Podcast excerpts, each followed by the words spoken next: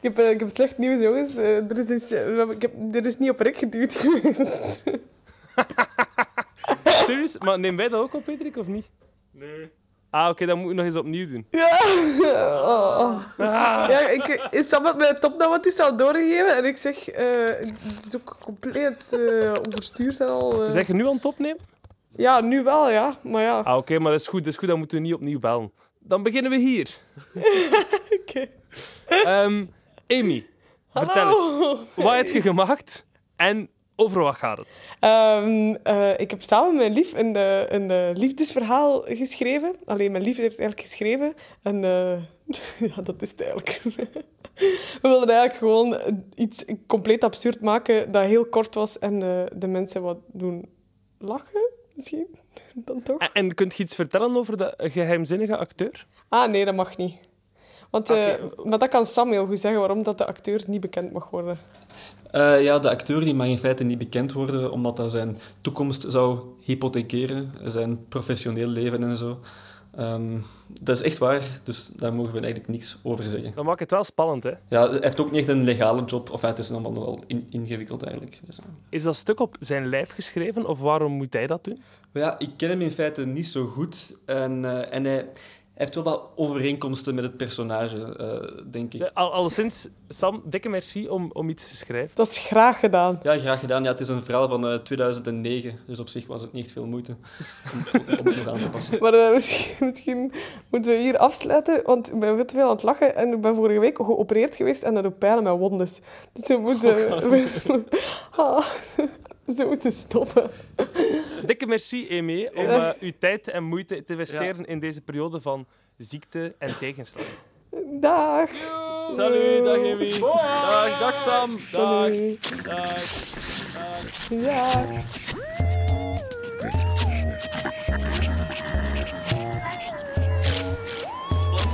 Yves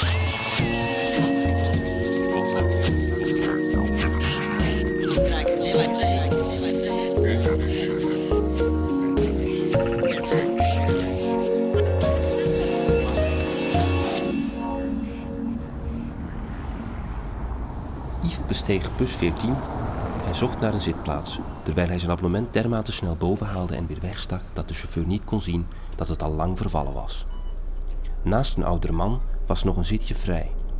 Yves had meteen in het snotje dat de man in het bezit was van een doordringende lijfgeur.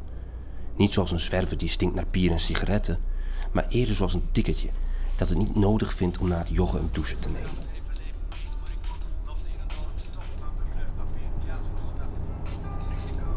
Helemaal achteraan in de bus was er ook nog een plaatsje vrij. Maar aangezien daar allochtone hangjongeren druk bezig waren met het beluisteren van allerlei hits, kon Yves daar niet gaan zitten. Ah, ik kan niet van iets. Ik kan meer van de traditionele Arabische muziek.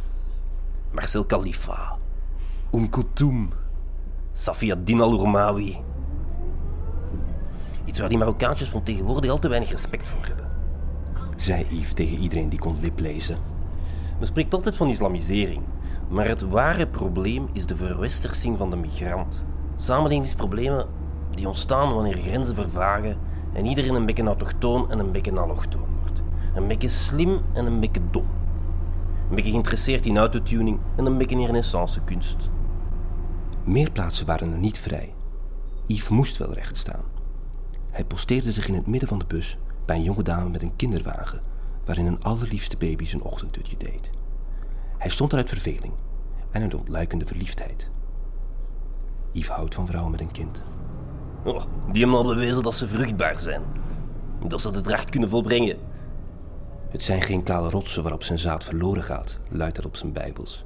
Hij knoopt een gesprek aan met de jonge dame. Een, eh, eh, een mooi kind hebt u daar. De jonge dame draaide zich om, drukte op de halteknop en stapte af van zodra de bus stopte. Yves stapte ook af en vroeg zich af wat er los was. Maar fijn, heb ik nu iets verkeerd gezegd? Nou, ik verkoop mijn kind niet. Niet voor 5000 euro, niet voor 10.000 euro en ook niet voor 15.000 euro. Wat denkt gij wel? En toen zei ze, Ja, misschien voor 20.000. maar met haar blik liet ze vol minachting weten dat hij waarschijnlijk zo'n som niet op tafel kon leggen. Yves probeerde met woorden en ook met lettergroepen die daarop leken duidelijk te maken dat hij niet in het kind geïnteresseerd was, maar des te meer in haar. You, you, uh, good mother, hè? Uh, I like mothers. Uh, you very much fertile. Haar oogrimpeltjes herschikten zich. Onder haar fond de teint verscheen een lichte blos. Dat hij haar wilde, flatteerde haar. Yves was blij dat ze doorhad en naderde enkele centimeters. Evenwel niet te dicht. Hij wilde zijn bacteriën niet lozen in haar intieme zone. Maar had haar dat gestoord? Ze schoof de kinderwagen opzij en vlijde zich tegen zijn lichaam. Ze tuitte haar lippen alsof ze hem wilde zoenen. Maar toen Yves zijn hoofd naar voren boog om zulks te doen, deinsde ze terug en begon weer getallen te noemen. 50? 53? nou, 40. Getallen die plots een stuk lager waren. 35? Yves had al snel door dat ze haar tarieven opzonden. Oh my god. Een moeder die haar lichaam verkoopt waar haar kind bij staat? Ja, dat komt ook alleen maar tegen op het openbaar vervoer.